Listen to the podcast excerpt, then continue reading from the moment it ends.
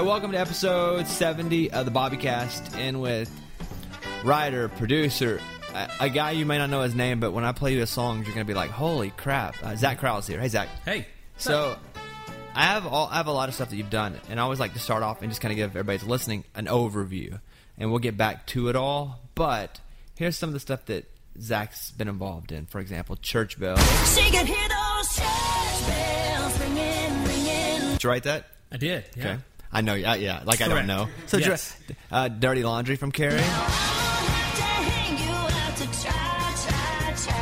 Heartbeat from Carrie. And tonight I wanna drive so You would think just that would be a big deal. Like you'd be like, I love "Dang." Carrie Underwood. You do, but now why you're the coolest guy in town is that you're in the Sam camp. You actually create. You've built the Sam camp with Sam, Yeah. I mean, you, and so body like a back road yours. Body like a back road, driving with my Break up in a small town. She would get down somebody I know. Cop There car. was something about the way the blue lights Oh, you got shining, Bringing out Yeah. Oh, we got. it. Don't worry, we have it all, dude. Sam version. Yeah. Uh, house party. We'll have a house party.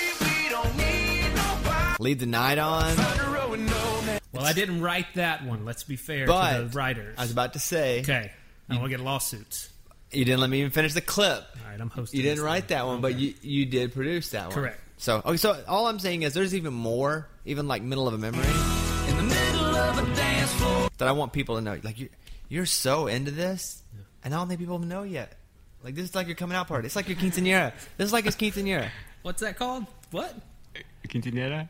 It's uh, do you know what that is really? I'm too dumb for that. I, I- I'm a. But high you grew up in. Tennessee. Yeah. So that's more of a Hispanic Mexican thing. Mm-hmm. So when you turn 13 or so, 15. okay. See, I don't even know. My exactly. wife would probably know. She's a Texas girl, so I bet I bet her and her family have a have a clue about that. Let's start with, I guess, just kind of your story because Yeah. for, for me it's interesting, but because like a lot of us now, you grew up and you have all these musical influences. You don't just go, I have a fiddle and a banjo and I'm going to make country music, which is how normal people are nowadays. Yeah. Even the mo. The, the weird thing for me is I have a lot of friends that are artists, and you know they have to go, they go on the radio. They they love country music. They're almost not allowed to say how influenced they are by other genres because it's a bad word. Yeah. It's like a bad. It's a, but you have been making beats since you were a kid, right? Well, I didn't start music until after high school. Um, I was always a sports kid, and uh, so I didn't touch music till after high school. I was a music kid. I was the the music guy of the group of friends. I was the DJ of the group of friends, and I always made mixtapes for my friends and sold it to them. So I was the music nut of the friends, and I always wanted to be in the music business, but I had no clue, you know, of how to do it and everything. But so after high school, I, I uh, that's when I bought a drum machine and you know wanted to be Mannie Fresh. Most people don't. So you wanted to make people beat, won't know who you that wanted is. to make Yeah. beats. I wanted to make beats. I wanted to, you know, I grew up on, you know, '90s R&B and hip hop stuff. So I wanted to be Dr. Dre and I wanted to be Master P. And Did you want to be a rapper? No, no, no, no, no. I always just loved the music. I loved the beats. I loved the the energy, the emotion of urban music. I, I don't know why. It just always attracted me. Did you have a time where you would take the beats? Because I have friends that did this, and they would just make beats and sell them. Yeah, I did it for a living for, I mean, a small living for five to ten years. So you make the beats. Did you make the beats and then also insert choruses?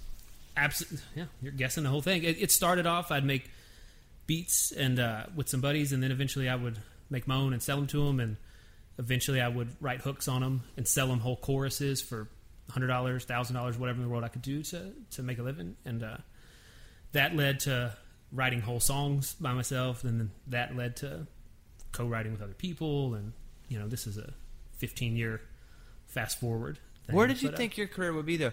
If you're 21 years old and you're, ma- you've been making beats for a couple of years, where did you think you? Where did you think that was going to lead I don't you know, in 10 man. years? I uh, you're so you don't know. You're so dumb and naive at the time. You just you know. I just knew I wanted to continue making music. That, I guess that was the goal was to keep doing it in, in whatever uh, in whatever capacity. And you know, because I had uh, you know various jobs and toured with people. Was a tour manager for a guy and worked for. I worked for Kenny Chesney. I was one of his sponsorship manager guys out there doing that, and those are just you know little things. And I worked at a music company on Music Row, and I worked at a sports store in Cool Spring. You know, so I had all those little things, but I just knew I wanted to do music in some way, uh, you know, in any sort of way. But you know, so but God's timing is, you know, correct. But you know, it took a long time to get it going. But I'm glad it did. You know, because the wanted to be the hip hop guy. I'm born and raised in Nashville. I wanted to be the hip hop guy, and it never worked out in that way. But I love country music and have been around country music my whole life.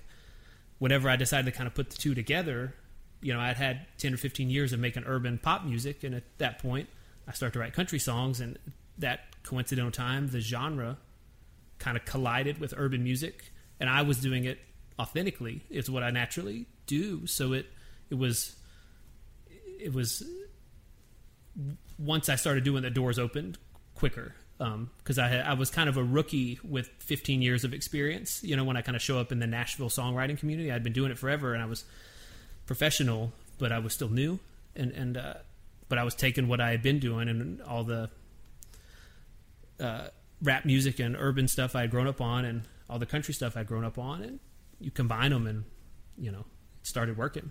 It's interesting because you came in, and I love that you did this. And I wanted to start. Let's go backwards. So you have a laptop in here, Mm-hmm. and this is the first time anyone's done this it- since you do write and produce. So what you have on your laptop is "Body Like a Back Road." Yeah. And so, do you want to pick that up? Yeah. So what? This is going to be cool because he can actually break down the song, and so. I mean, everybody. This song is a monster. Body like a back road. So this is the song that the version you would hear on the radio or Yeah. you would you download. So what do you have on your laptop? There are lots of little little what they call wave files, like little Yeah. jiggly lines. Keep talking. I'm gonna arm some tracks real quick. Keep talking. Uh, positive And so there are all these different lines, and there'll be like a, a vocal here, a drum here, a, Mm-hmm. an instrument here, and so you have all of these that you can separate, right? Yep. So t- take me to the room when you guys decide to do this song. this song it was sam and i you know whenever it was. We were at my house and we were just sitting there one night writing. Sam and i spent hours and hours and hours in, a, in my room or my studio just talking and about you know life and songs and whatever and you know just beating our heads against the wall trying to come up with something good. And one night he grabbed the guitar electric guitar. That's him playing the electric guitar on that, that on by like a back road. And uh he just grabbed it and started singing and he talked about he had this idea of this song called by like a back road and we he kind of sang me the gist of that chorus and uh you know of course i loved it and it was amazing. Sam's beyond talented and uh uh at that you know at that point with he and i were like let's just make a basic little sketch of the song you know just a little play some guitar and i'll program a little drum thing and let's just record a little verse chorus thing just to see how it feels you know because sam and i when we write and write with other people it you know takes days and days and months. Like uh, he spends a very very very long time on his songs. He cares about them a lot. As simple as this song appears you know it's uh, crafted song. It's a very intentional song. And, and uh but yeah so it just starts out with us in a room just doing the basic framework i guess. So what are you going to play me first? i don't know.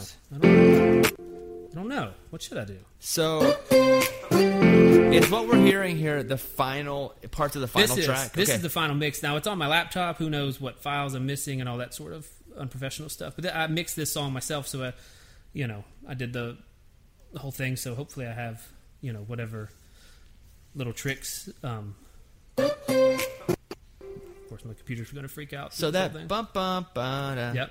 bum bum ba. What is that right there? That is, it's funny. That uh, is a sound. It's four, yeah, four guitar sounds. Let me see. That sound. That sound. It's that sound, and the main one is this thing right here.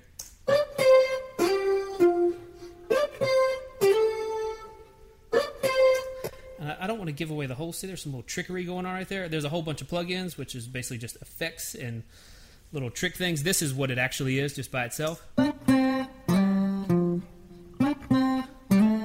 that's actually me. That's Sam's guitar player, Josh Burkett. Burke, he uh, that's him playing guitar, and me next to him singing into the microphone at the same time, going. "Ba, da, da, So that it, it- and then I put all the little gizmos on so it. it's like a Peter Frampton, almost like a you talking. Totally. but then I put all these proprietary ideas on it. It turns. but it turned into you know a definable you know. So that's your Cool thing. voice in with the guitar. There's something about recording it, and then you know, like I said, all these little plugins that I don't want to hit that again. Hit, hit, hit the full thing again. So how would you do that with your mouth? Like if you turn that off, like how would just do it now, like you would. Well, no, it's him playing it, Right. The thing, and me next to him going. That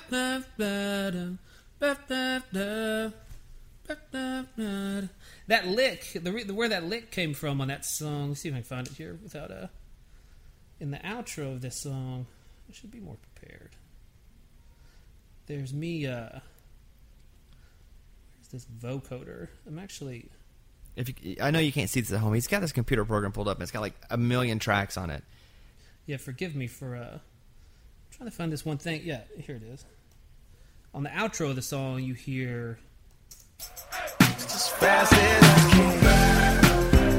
you hear this in the background. That's me playing a vocoder. Planet what? I don't know what that is. It's a keyboard with a microphone on it. and I'm playing the notes with the keyboard while singing the words. So that's you That, singing. That's that. And then later on the song, I started.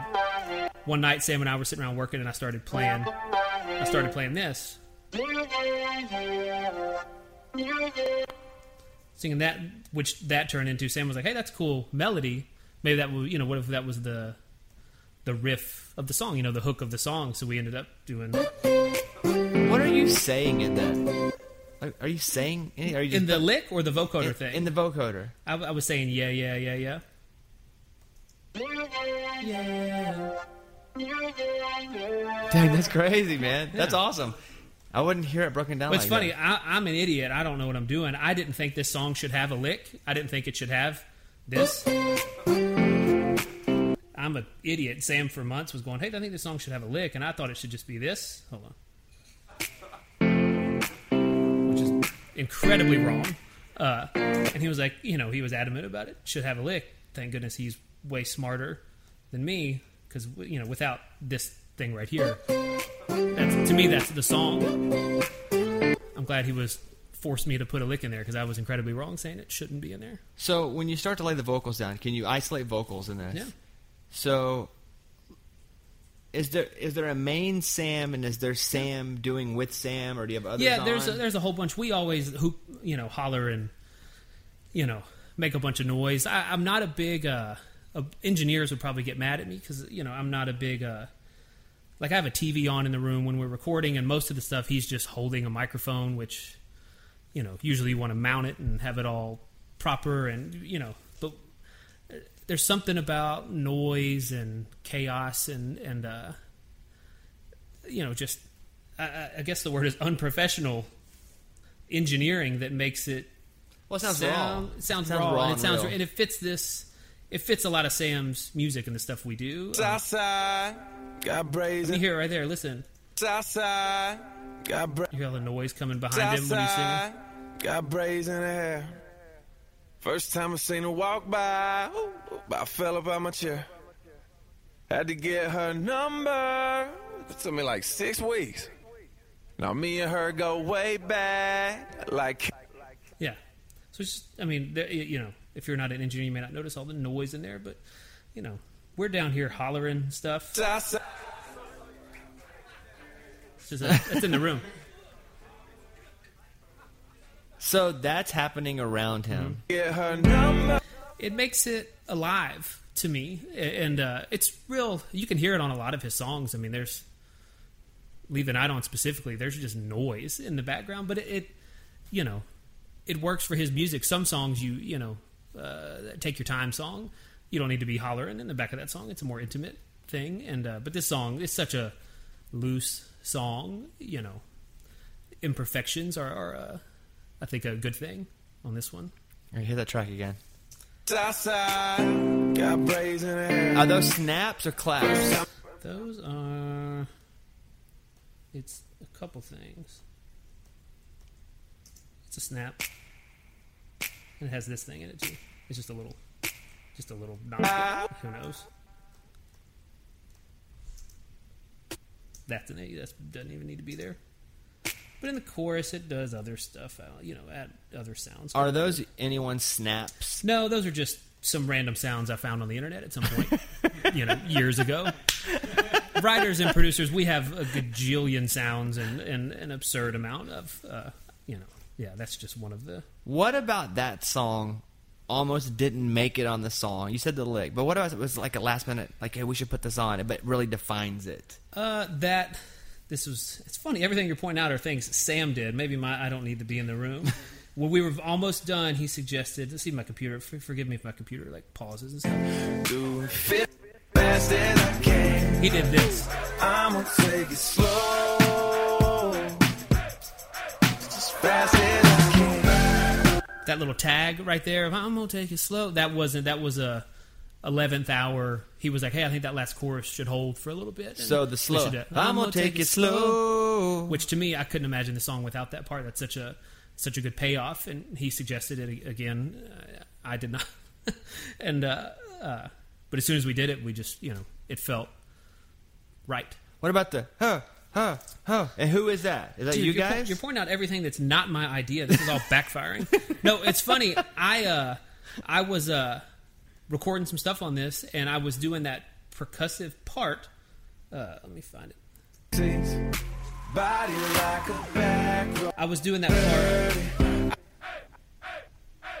That's been on like every rap song over the past few years. I mean, it's just it's that sound. But I was doing that specific part, hey, hey, with a tambourine, is what I was doing. And Joshua Sales, Sam's drummer, said, "Hey, you should use that DJ Mustard, hey thing." And I was like, "That's great."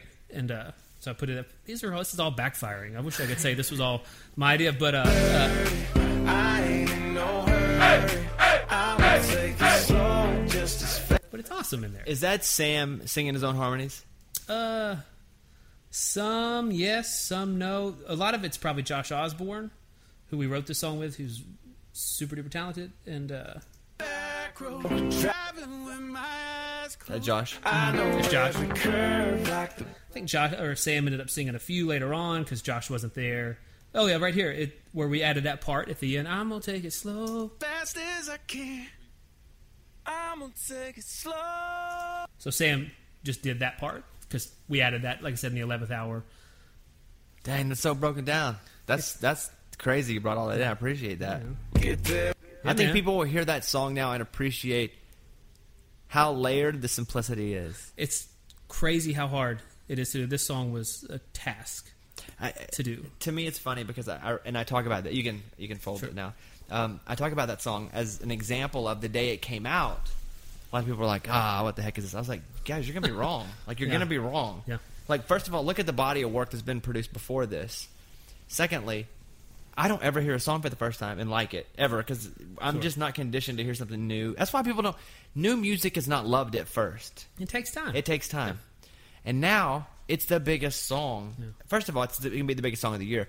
Um, secondly, it's the only song since I've been in Nashville in almost five years now that is start that's crossing over. Yeah.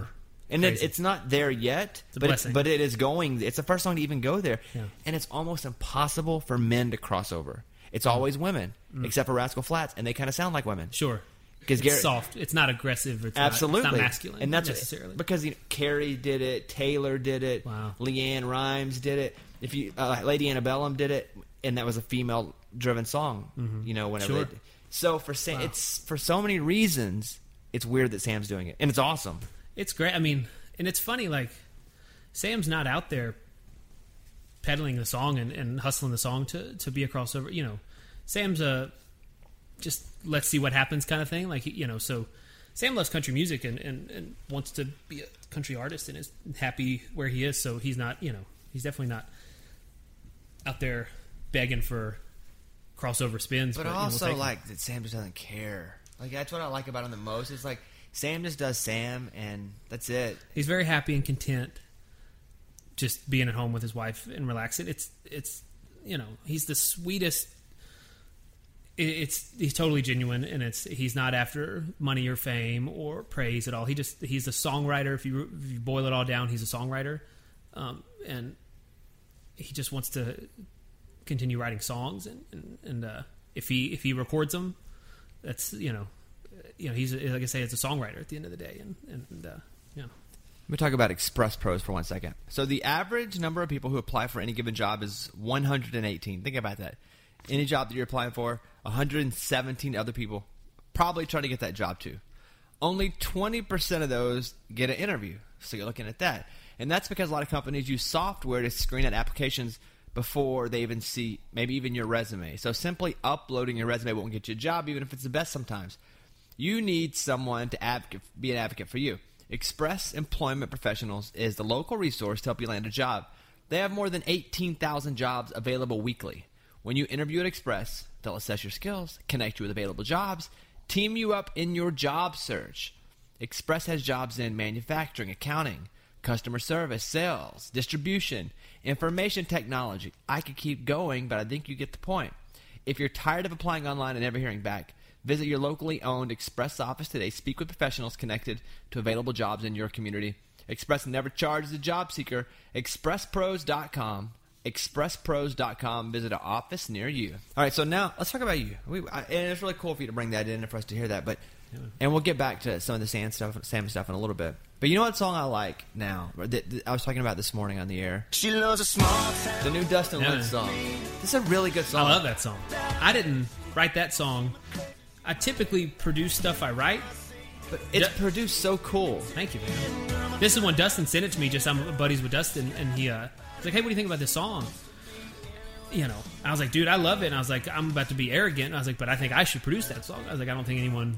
I was like, "That's kind of what I naturally do. It has a little bit of an urban feel, and it's you know has R and B tendencies." And I was like, "I you know," so I kind of asked for that job. Uh, turned out, It's it turned out really cool. yeah, yeah. It's got I- my favorite bass line on. I'm very proud of the synth bass I played on that for all the keyboard nerds out there. I'm very proud of it. How about this from Dustin? Show you a side of these two. Hell of a night. It's awesome. Another blessing. Tell me about this song. I wrote that with Adam Sanders and Jaron Boyer, and uh, that was what. Not to, not sound. It's it was a typical Nashville day. Two, du- uh, three dudes in a room, making up a song. Did you know those two guys already? I had. Yes, it.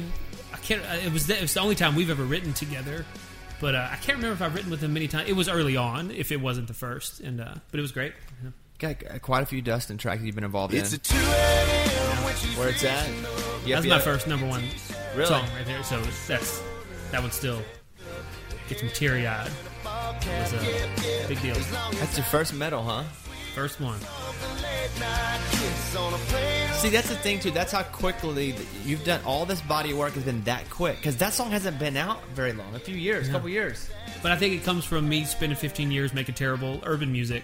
So when I get the opportunity to do this kind of stuff, you know, it caught up pretty quick. But you know, I- I got in the room with great writers, and that's not even like just being nice to be nice, but it's like I was able to get into the big leagues with the cool guys. Real- And when you're around talented players, you're you're statistically gonna win. You know, you know, hopefully, and uh, You Kevin Duranted it. You're really good, but Yeah. you went to a team that was already really freaking good. I, I've had uh, you know my publishers and the people who signed me and the people who've been around me uh, have fought really hard early on to get me in the rooms to you know give me the opportunity to prove myself and you know in the past year and a half, have you just made so much money?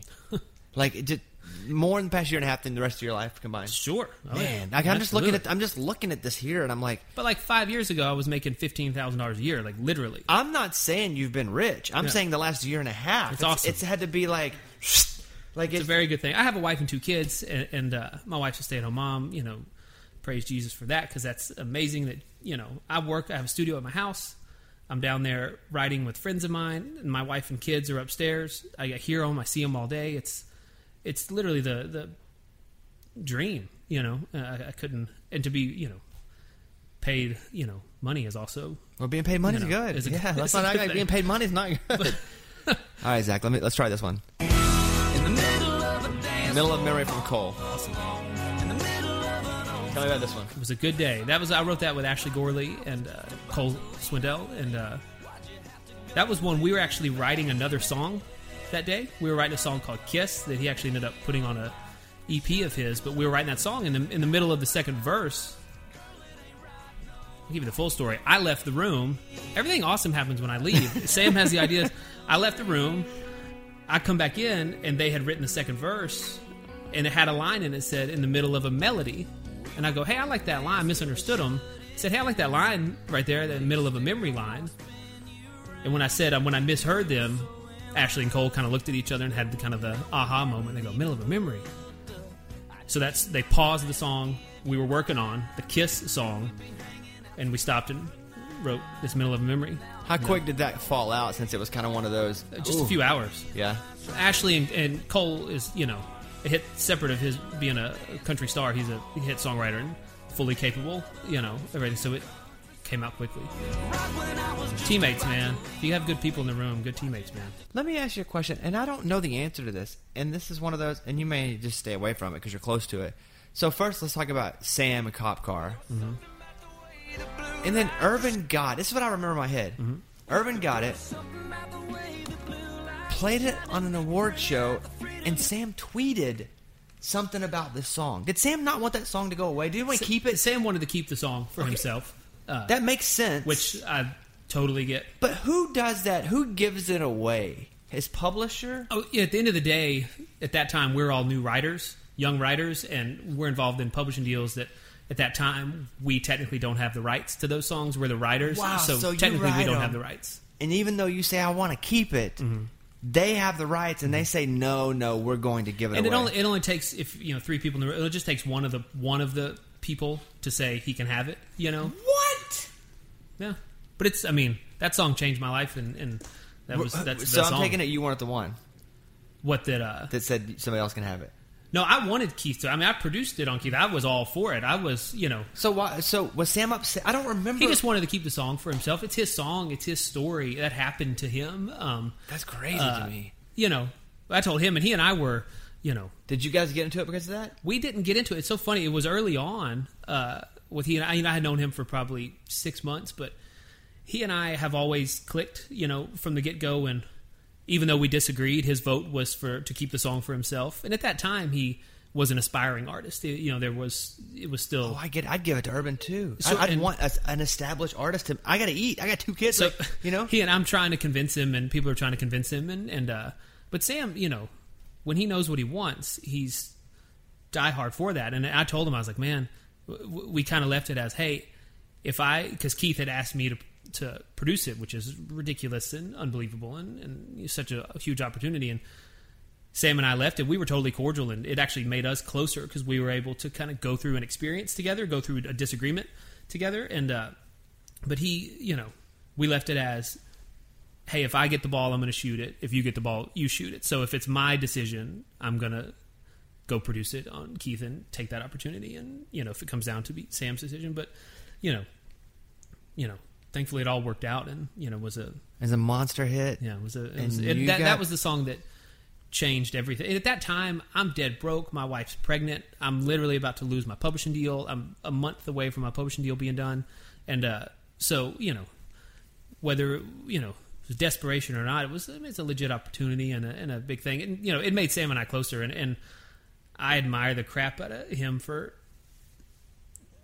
you know being a no name broke guy who's still wants to hold on to a song. I res- respect him for it. It's it's uh, you know, Was it weird to produce that song? it was weird just because of working with Keith. But as far as Sam and I, I mean, Sam was uh, through the whole thing. He was knew I was doing it, and he, I was playing inversions. I was where he was fully, you know, he let it go at that. He was like, okay, you know, With Keith though, because I've seen Keith in studio settings, just, just around, like nothing to do with no microphones around, just human setting.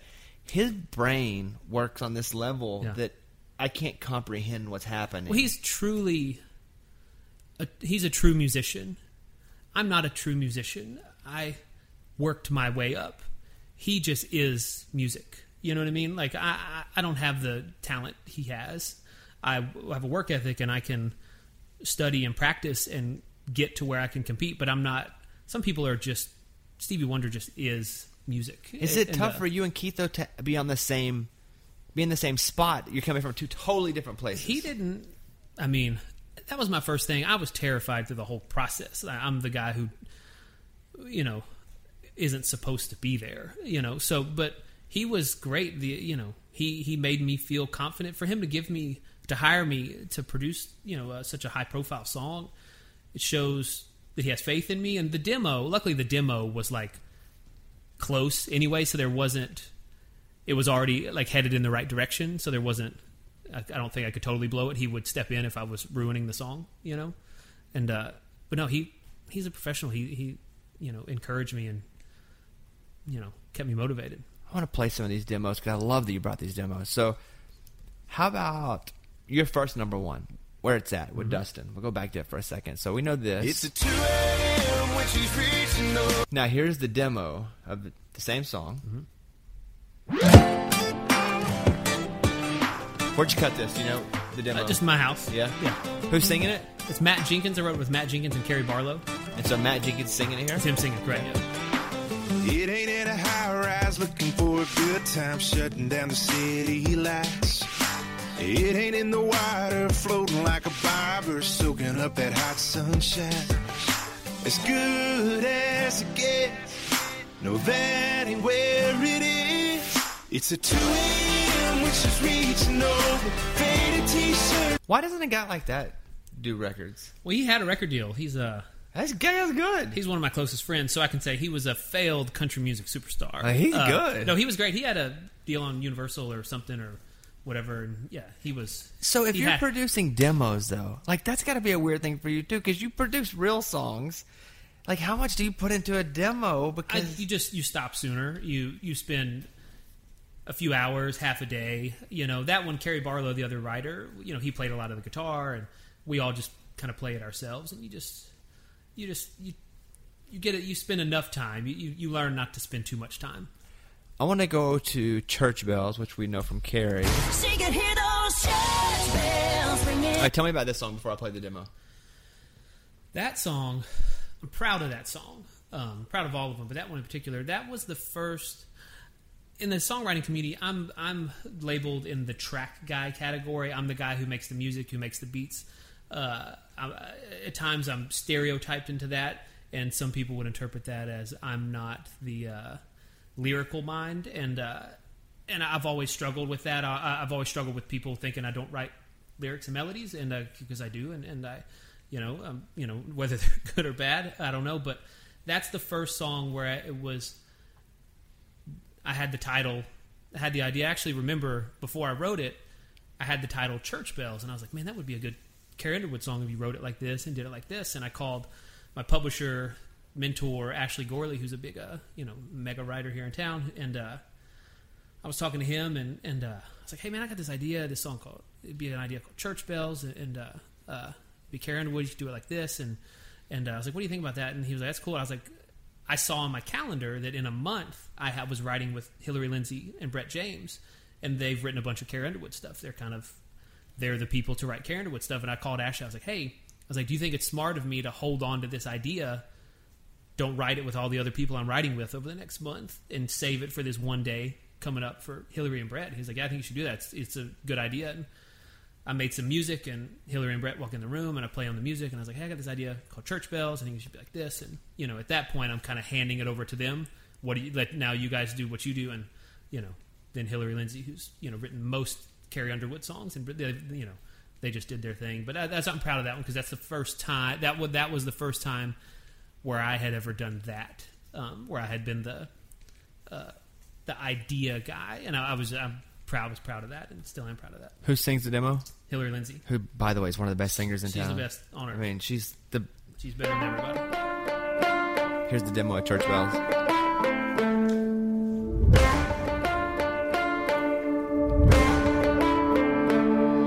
Jenny grew up wild like a blackfoot daisy, out in a shack with the blue tick hound. Broke as hell, but blessed with beauty, the kind that a rich man can't turn down. She caught the eye of an oil man dancing one summer night in a dime store dress. She had When you get into a write like that and you go in with your idea that you've been holding for a month, Yeah, are you worried they're gonna be like, I don't like that. Let's go to something else. I mean, yeah, but you know, because I say that wasn't the one idea I've ever had. I've had hundreds of ideas. That's but the only just time that it's one, ever like worked you've you've targeted that date with those people. Yeah. What if you went in and like, you know, but I had this idea, and you're kind of like, oh man. that's one of those you know that just is what it is. That's that happens all the time. It's just part of the game. You know, sometimes you, you get your feelings hurt, and sometimes it's you know, you know, it's usually best idea wins, and you know, I'm happy that they jumped on board. Dirty Laundry. Who's singing the demo on this one? Hillary Lindsey again. I wrote with Hillary and Ashley Gorley. That lipstick on your collar, well, it ain't my shade of pink. And I can tell by the smell of that perfume, it's like $40 too cheap. And there's a little wine stain on the pocket of your white cotton thread. Well, you drink beer and whiskey, boy, and you know I don't drink red. Found it over in the corner, wadded up on the bedroom floor.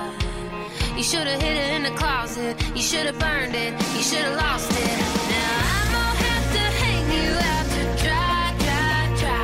That's so cool, man. And Hillary's so good, and it's like, who can sing with Hillary? Carrie can. She's Hillary's the best. Like like uh, yeah. Hillary went on SNL because Hillary and Gaga did, Yep. you know, together. Sure. And s- I don't see Hillary on TV singing with Lady Hi- Gaga. Hillary's still someone who I get nervous to write with and nervous to. She's just she's truly good. She's a true songwriter. Billy Currington, Do I Make You Wanna? Who'd you, who'd you write this with? Wrote with Ashley Gorley, Matt Jenkins, and Jerry Flowers. Jerry Flowers is a writer, plays bass for Keith Urban. Yeah, we wrote Sam stuff together, and yeah, So here's Do I Make You Wanna? The, who's singing the demo here? Ashley, which is funny. Typically not the singer, but he sounds spectacular. on. So Ashley Gorley singing the demo Yeah, Do I Make You Wanna? exclusive. Baby, what's on your mind? When you see me pull up in your drive, do you wanna go downtown? Maybe have a little high dollar wine. Do you wanna go out to the country and maybe blow all our money on some sugar at the truck stop and some scratch offs? See if we can get lucky. Oh, I gotta know what's going on in your beautiful mind. And baby, don't be shy. And tell me now, do I make you wanna Good. All your demos sound like legit songs. That's the weird thing. They I all mean, sound, I tried. yeah, obviously. I'm trying. Make you want I did a writer's room with Ashley once. It was me, Ashley, DeStefano, and Lee Miller. And talk about which one doesn't fit. The radio guy. Yeah, I'm up there with a guitar playing funny songs that I wrote. And they're writing And they're play, ever. they're all singing number ones. Exactly. They're going. Have you done it again, or was that the was that the I first don't. That's not my scene. Yeah. But it was Uh, I, I was. They asked me to do it, and I was like, yeah, you know, I can play guitar a little bit. I can sing some dopey songs, and so See, I, I'm not a big round writer's round guy. I've just recently did my first one because I've always said no to them, and I'm not a singer. I'm barely a player. I play a computer really well. That's my instrument. That's that's the that's my tool. And uh, so I'm like, man, sitting on stage and singing in front of people was like a nightmare to me. And I just did it recently for the first time. And Oh, you did your first one. yeah, Who were you with? Ashley, Matt, and Jerry, the guys we wrote that, like they're all my closest writer friends. And I was like, if I'm going to be up there, if I'm going to be terrified, if I'm going to pee my pants, I felt the same way. Like I wanted to be the people who had my back if Yeah. if I sucked. Yeah, yeah. But it went great. Like I, you know, it. it I realized that the imperfections are the good things in those scenarios. You know, no one's there for me to, you know, serenade them. I'm there, they're there to hear the songs and the stories and stuff. So What do you play when you do a run around? Like I if you're guitar. doing if you're doing four no if you're doing four songs though, what will you play? You have a lot of songs. It depends on probably who I'm writing or who I'm doing it with. Like that one, like I've written songs. Like I wrote Cop Car with Matt Jenkins and Sam and Matt did Cop Car that night, and I wrote House Party with Jerry Flowers, so he did House Party. So I did songs with people. I think some of the ones that I haven't, the people that weren't up there, so we weren't overlapping. Yeah, I can't remember what songs I did. I did a couple Sam songs, and uh, I think I did a Carrie song. I did Middle of a Memory. I did that Cole Swindell song. You did a Carrie song. You can sing a Carrie song? No, no, I did Heartbeat. I, I did that one. But I that's- did, I that's did a Carrie song, no? I did the easiest one to sing. I mean, I don't know. Any of them are easy to sing, Zach. Dude, I was shocked because I'm not a singer. When I was sitting there, you know, on my couch for months trying to practice like a nerd, I was trying to learn church bells and I'm trying to learn dirty laundry, and I feel like an idiot. I never realized how hard they were to sing, and I physically just can't get to those high notes. And uh, so I said, this is the less rangy of songs. So I, You picked that one. Still. yeah, like literally out of out of uh, insecurity. Here's the the demo. Who's singing the demo here? This Carrie, I wrote this heartbeat with Carrie and Ashley. So she sang the demo. Yeah, yeah. You know when she's singing the demo, it's probably going to be a It's, cut. yeah, it's the same. Yeah, yeah. it's and her vocals spectacular. Loving when we're at a party in a downtown crowd. Oh, but I can't hear you call me baby with the music up loud.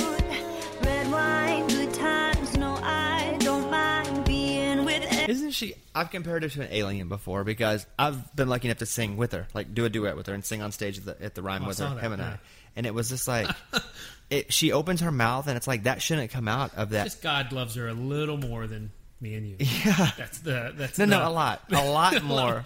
No, she's just in that camp. Like when they, you know, asked me to be around and write with her and produce with her, like that, you know, to come up with Sam is one thing. We were no name dudes together.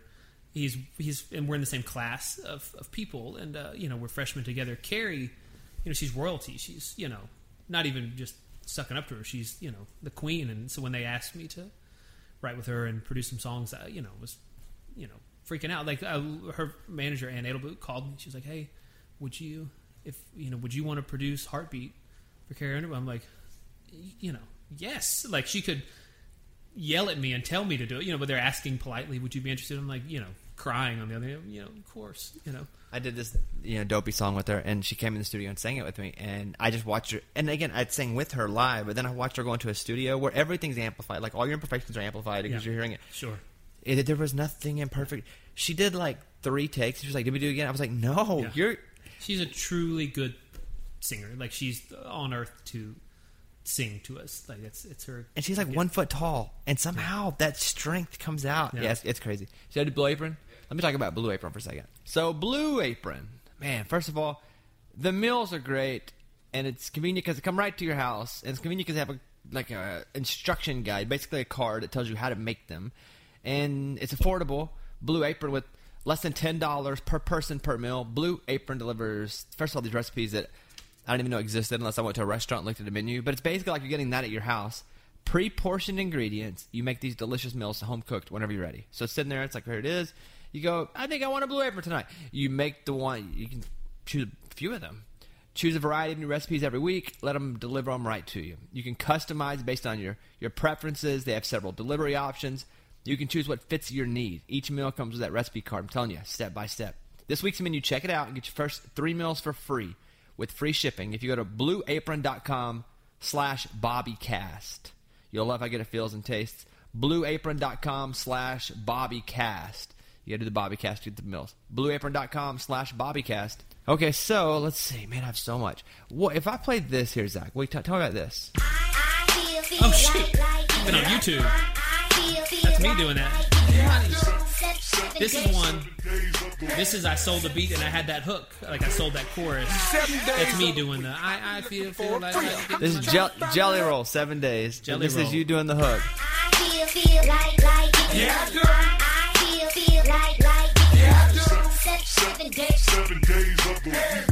So you made the. that's awesome. I dude. love. I'm so proud See, of that. I'll dude. I'm fight like to the death over that song. Sounds good. I lo- like I love hip hop, and I, I even I had a record deal, a hip hop record deal for one. Or is it I've heard you say that. and I've never heard an Captain explanation. Caucasian. I haven't. We've been thinking But was about. it was it silly or was it like It was I mean, it- it's no. It, was- it's my name was Captain Caucasian. Okay. It was silly, but I tried a little bit, but not really. you're afraid to commit? It's another commitment thing. It's Right another commitment thing because I don't want people to know I really wasn't that good, but I was just good enough to fake it. Yeah. So, yeah. So we were making we make beats. That that should be a passion project. You make you get make Captain Caucasian a hit. That you, that way you know you made it in town. Okay. Uh, here we go. This is uh. And you about to make a killing, but it never feels fulfilling. So they call me, tell me, pray to sound fulfilling. It's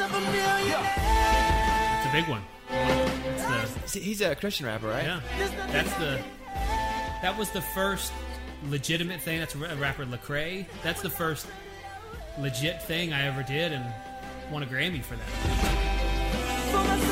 What did you do?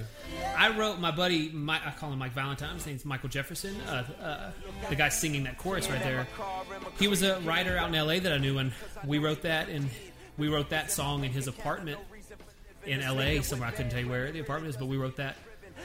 We had a whole verse and a whole chorus, uh, a whole song, and we wrote it one night. And Mike Valentine sent it to Lecrae's A and R person, and uh, they loved it and loved the chorus. And I sent him the Pro Tools file, and that's about it. And Then he laid it down, and then he laid it down, and then you won a Grammy. apparently won a Grammy. It's weird. It, it was a it was a, a huge opportunity, but it was a, a lot of email. What we weren't, the you know, a lot of I'll send you files, and you know, it's not like we're in a room vibing out together kind of thing. It was a, a When huge you- opportunity for me. When you hear it back though the first time, are you like, okay, that's good. I like it. Kind of weird because you weren't together. No, I love it. Like Lecrae is huge. uh, You know, he's a huge Christian rapper, and, and uh, so when he was, you know, taking it, I, I, I knew it was in good hands. You know, trusted. How about So I'm coming over. Scotty McCreery? Yeah, man.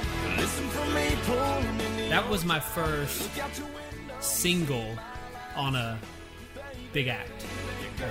Right there. It was my first first country song I've might ever heard on the radio. The first song you ever heard on the radio, you wrote for Scotty McCreery. Uh, it was the first country song. I had plenty of other. But yeah, for a country song, I mean, that, Sure, Scotty's as country as it gets. I was laying on my couch. My publisher, Kinley Flynn, called me and said, "Turn on the radio." And I ran to the bathroom where we have a little radio and uh, turned it on and stood in the bathroom and listened to Scotty McCreery. Did you make any money off that song? Absolutely. Yeah? Yeah, man. Where'd that I mean, hit? Do It you went know? to eight. It did. Yeah. Okay, so I you made you made good money off absolutely. it. Yeah, it was, what uh, the levels are? uh, Money check wise, you see a significant difference in ten and five. Uh, yeah. Do you see a significant difference in three and one? I don't think so. it's about the same at that point. It depends on how long it stays at three. If it's at three for a day and then dies, you know. But if it's at three for a couple weeks, it's you know, it's these are all they're all good problems. Have you made more off "Body Like a Back Road" not than any other song? Because you may not have yet, because the song hasn't been out that long. I haven't made anything yet. okay, It takes a while. It takes a while. You know, it take, they say it usually takes about nine months for. Boy, I can't wait for those checks to start coming in. Are you kidding me? They say it's the uh, the first one. That, uh, people always say they say it's the last nine months of poverty. Uh, you know, because you'll have a hit song on the radio, but you're dead broke. You know, just because you're waiting for the, you know, the money to go between. You know, So that check hasn't come yet. No, not like, but no. Man, that's gonna be the. Hope so. It is the first one. It's the first one small though? Because it, Yeah, it, but- it, eases its way up. It's kind of relative to where the chart is. You can, if you looked at it on like a what's a graph or something, a pie chart or something, you would you see it kind of peaking, and you know, because obviously you make more the more times it's played, and does it does streaming irritate the crap out of you because you're not making money? As a I love it, man. Like like. I love it. Like, sure, we don't make a ton of money yet, but there's no way that we don't. Um, who knows? I might be long gone by the time it comes around, but they're going to figure it out. They're going to have to figure it out. They have no. You're right. They have to figure it out. because I make decent money as a producer. On the, uh, so there, there's there's money. It's going to get figured out. I'm, I'm honestly not worried about it. Luckily, there's still plenty of money to be made off of radio and sales. There's still money. It's not like streaming is the only source of income at this point. It'll eventually probably be the only source of income. But right now, luckily, we're still all doing well. you know. Jessi Alexander was in, and she was talking about how she makes more money from singing backup on songs Sure. that are streaming Yeah. than the songs she wrote because she has a better deal. There's a better deal for the people that are singing. I mean, I'll literally writing. off of by like a back road, and it's probably streamed a you know hundred million times, you know, you know, hundreds of millions of times, and you'll make a thousand dollars or something. Like Which it- is great. It's, and it, and it's- it will fix itself because it will have to fix because itself. Because I think it's so ridiculous. Like, there's no one who who you can't make the argument for, you know. So at, at some point, whenever whoever's in charge of that stuff, see, here's the deal: someone agreed to it at some point. Someone signed some sort of thing at some point saying well, it's that's not fine. a big deal if only seven people are doing it. Sure. Like it's not. Someone agreed to it, so you know, slap that guy, and and uh, but you know, it'll get figured out. There's people, you know, Lee Miller here in town who's his life is devoted to that now, and and, and I'm grateful that he's doing that. You know, Which one of these Sam songs fell out the quickest? oh, jeez, It was kind of like Uh, because you know you talk about you know with Sam he, he spends a lot of time. Shane Takes a lot of McAnally time. said the same thing. He's like Sure. Sam is slow. Sure, he's slow. He cares. Like it's not like a because he's dumb. He he he puts the puzzle on the table, and he tries every single piece in the one. So he tries every rhyme. If you're trying to rhyme chair, he tries every single thing just to see in what emotions it feels. And Sam's very intelligent, and you know he's always thinking. Always refer to it. He goes way deeper in the cave than I do. Like I go hundred feet in the cave, and he goes five miles into the cave, and he's down there just you know exploring the songs. So it you know takes him a while. When you go that far, it's going to take you a while to get in and out of it. You know, but to answer that, I, I would say House Party was the absolutely the quickest it took. That was just a couple day right, and in Sam World, that's A couple day ride, yeah, huh? that's a We'll have a house party. We don't need nobody. Turn your TV off. Break that boombox out. We'll wake up all First single was "Leave the Night On," Correct, right? yeah, And so on the road with no name. Lay back in when that comes out, are you like, okay, we might have something here? Yeah, it's funny. As soon as because we pretty much had that record done before he had a record deal. We pretty much just made it on our own. So we went into the label kind of saying, "Hey, we had a that label's been really good to us, man. They, they we came in with a plan, and they let us do that plan. And, and uh, so we come in with a record, and we're thinking we should put out this, and we should put out this in this order. As crazy as some of the songs have been, they've let us do it, and, and uh, they just you know yeah, the, yeah, it's kind of the dream scenario. Like I, I literally can't think of one time where we wanted to do something and we're adamant about it, and they said no. They, you know, they've embraced us because they know that we're trying really hard and that, that you know it's every move is intentional and, and uh, that we care. So it's been good. So here's one of your singles. This is Lindsay Ell "Shut Me Up." You can't shut me up, can't hush my mouth. I'll beg and drop Give me that demo. So loud. That's when I wrote with Hillary, Lindsay, and Brett James. Same people who wrote Church Bells. Boy, it's gonna hit you like an Sounds great. Gonna sound like Yeah, I, I just moved to town. I don't even know her. Oh wow, Yeah, I didn't know Lindsay at this point. I'm the I, I've met her around this she's point. super duper sweet, man. She's she's uh, That I can agree with now. At the time, I had no idea. I, I wrote a few songs with her. And She's great. Like she's you know, she's super duper talented, man. She's you know, she keeps plugging away. If she wouldn't, uh, these relationships. she's I know, in, it gets her in trouble, dude. Wouldn't- I feel, feel like, like I love that you got this. I'm gonna call Jelly Roll and tell him to check out the podcast. Seven days of the week, I've been looking for a freak. I'm just trying to find a little something maybe I can be. I ain't even tripping, keep a secret, baby. I can't eat. I just wanna get Yeah, a it's good. Of course it's good. Georgia Jelly beef. Roll's he's doing great. I don't know. Do you know Jelly Roll? No. He's around town. Like uh, you know, I'm surprised you don't know him. He's I don't know anybody. I, I don't know. I I don't use the word literally. I literally know so many fewer people than think people think I know because I Yeah. just stay in my house and I go on the road. Jelly Roll's someone you should know. His stuff is getting bigger and bigger and bigger every day, and and uh, yeah, he's someone you should you should know. He's really good. Who's camp? Okay, you have to. What? Whose camps are you in? Everybody's in a camp. You in the Dustin camp? Would you say? Yeah, absolutely. Are you in the Carrie camp?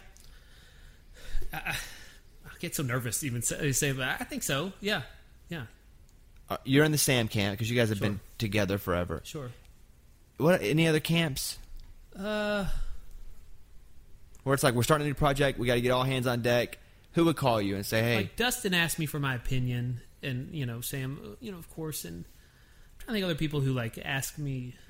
I mean, Nashville's such a small community. We all write together. Like, I've, Cole and I have been texting all day. Did Cole, Cole Swindell and stuff. I'm, I'm not in his. We write together, but um, he's not like asking me what tours he should go on and stuff. But he's some, you know, he's some. I would consider him a friend. And did you write today? I did not write today. I had meetings today. What, what kind of meetings do you have? Like, what are they about? Had a meeting. How to spend your new boat Uh, money? Uh, no, cheap man. Which boat I, I to was, buy? I was broke for way too long, so so every dime I make goes to securing my future. I, I don't. Uh, I drive a 2012 Camry, so I'm not. Uh, I'm not a blowing cash kind of dude. But uh, what meetings did I? I had a meeting with. Uh, I'm putting on a charity event that's going to be awesome, and uh, uh, I had a meeting with my business people about money.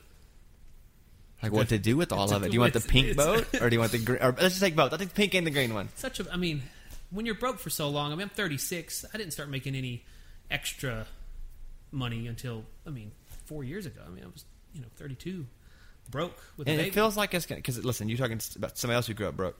It always feels like it can go away. Just See, I'm like- scared to death, Just like, like, that, yeah. scared. I overpaid my bills forever because I was scared if I got fired, I would just i wouldn't. just talked to my business manager they're they're paying extra on mortgages just to do it you know just to because this is all impossible this is all climbing a huge mountain you know and to expect to do it again is a little ridiculous you know so you know it's a huge blessing but i'm definitely i'm definitely that guy who's like this might be it man I had a good run with by like a back road with sam i'm talking i'm going dude ain't gonna ever gonna beat that one. The thing is, it. you're probably not. no, that's what. See, I come down to the logic. I'm like, statistically, Yes, you're I not ju- gonna touch that. Just playing the stats here. Ted Williams only batted 400 one time. Was a great hitter many years after that. exactly. So, but that's what you know. That's the. I was broke for a long time. You know, but I'm, Not anymore. Not anymore. Driving with my I'm proud of that one. I will be too. I'm Very proud of it for you. I'm proud of it for me. It had nothing to do with it. I mean, it's such a silly song. Why is it working so well? I don't think it's a silly song. I think it's a it's that song. Here's the thing about Sam. As someone who doesn't, I don't, I don't write with Sam, so I, I feel like I talk about it from an outsider perspective of his lyrics. Mm-hmm. Sam talks like an like a human talks, and sometimes it's awkward, but that's why it cuts through. Yeah. he says things like lilac or whatever he says. You know, it, it, Yeah. and you're like, what? Oh, that that sounds abnormal in a song, but then all of a sudden you're like, but that's how I talk. He sings songs that yeah he would actually say. These are all. And that's why that thing works. And that's why his songs. If I have anything to think of why Sam and I work well together, it's we probably spend more time talking in my studio, just on the couch, just talking to each other about life and our wives and our faith, and we talk about all that stuff. So when it comes to write a song, we know how we, you know, how to speak. You know, we're not just, you know, Sam's singing from his perspective. He's not playing a character. Like it's, these are all honest things. These are about, as silly as some of them may be, they're about real life things and real life emotions. Like, you know, he's not just making this stuff up. Like it's, it's coming from somewhere. What's the one? I just played a bunch of this stuff. What's the one where you're like, ah, that probably, I can't believe that's the one that actually blew up. Break up in a small town. I still giggle when I hear that on the radio. Really? I think She would get down That's such the jam. it's pretty extreme. Boom! Yeah. Like, that's one where I'm like, in a small town. it's a little. I'm like, who do we think we are to think we can play that? We can get that on the radio? Because remember, we wrote that. We're dead broke, no name dudes, just going. Wonder if we can get this on. This will be, you know, and it because that's pretty extreme. Like, like we're not over here thinking that's All like that stuff's extreme. Yeah. But ex- extreme things make things normal. that's at the end of the day. That song specifically is For a while, I guess there was what I like to do, what Sam and I like to do, it has a whole bunch of elements to it. It's you know from the the big drop to the dramatic verse to the urban kind of thing. It's it's a little uh, greatest hits kind of to me. One of my uh, best friends is uh, friends in radio and, and in real life. Uh, is Charlemagne the God, who does Breakfast Club in New York. I'm a huge fan. Yeah. So it's like that's like one of my dudes, and so he calls me about ah, a month or so ago. It was right when Sam had strep, and he was like, "What do you know about Sam Hunt?" I was like, "Why?" Because he's he's gonna come on the show, and Yeah. I, I was like, "He's a good dude." Like I like him, and I don't like a lot of people. I, I put up a lot of people, but I like Sam. I, he's a genuine dude. Like you don't have to worry about somebody coming in and being somebody else. Yeah.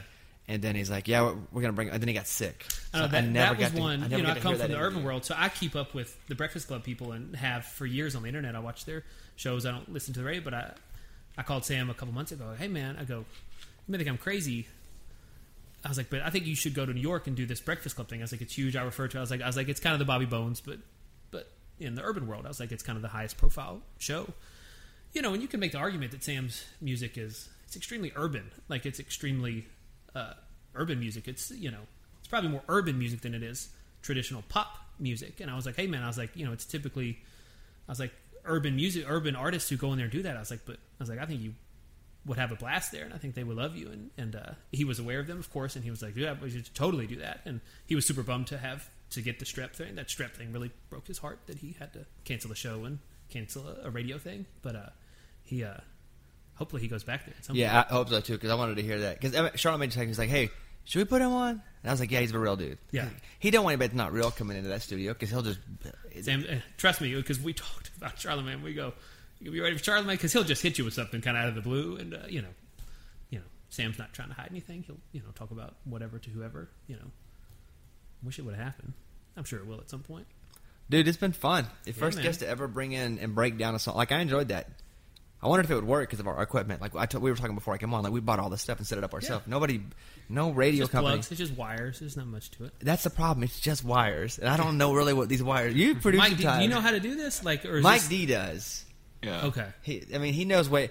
I get on here and say the funny stuff and ask the questions, but I ask questions that I literally don't know. Yeah. So It works. Yeah. Yeah, it worked. Anyway, I appreciate it. I hope yeah, Dude, thank you. that was fun. So anyway, as you can tell, this guy's had quite the influence on music and the radio and all this. I mean, jeez, man. Whenever I looked at the whole list, because I didn't know, I didn't Dude. know until we I compiled it all, and I was like, holy crap! It Talking about shocks someone in the last three years, it's really just been it's like, unreal, man. It's it's uh, I don't take it lightly. I'm beyond thankful for every writer, every artist, every like, because it changed my life and changed my kid's life. Like it's a and your face was on a banner the other day. I saw it for the first time. dude taking that photo was hard. Cause I'm you know I'm awkward at best and put I, I belong in a studio. So when you put a camera in front of my face and say "smile," we're taking hitch. It's like I'm just nervous. like I don't, you know, it's the I don't know what to do with my hands. Uh, yeah, you know, you should see that. I should send you some of the bad ones. No, no, I'll Yeah. pass and just trust you. Yeah, yeah, yeah, yeah. All right, Zach Crowell. Um, I don't even. You're, you're set. I don't even. Need to, rec- I don't need to promote anything. You're just set. If you see him out, wave at him in his boat as he goes by. In the Camry. The pink one or the green one. All right, episode 70 of the Bobby Cast. That's it. We'll see you next time. Thanks, guys.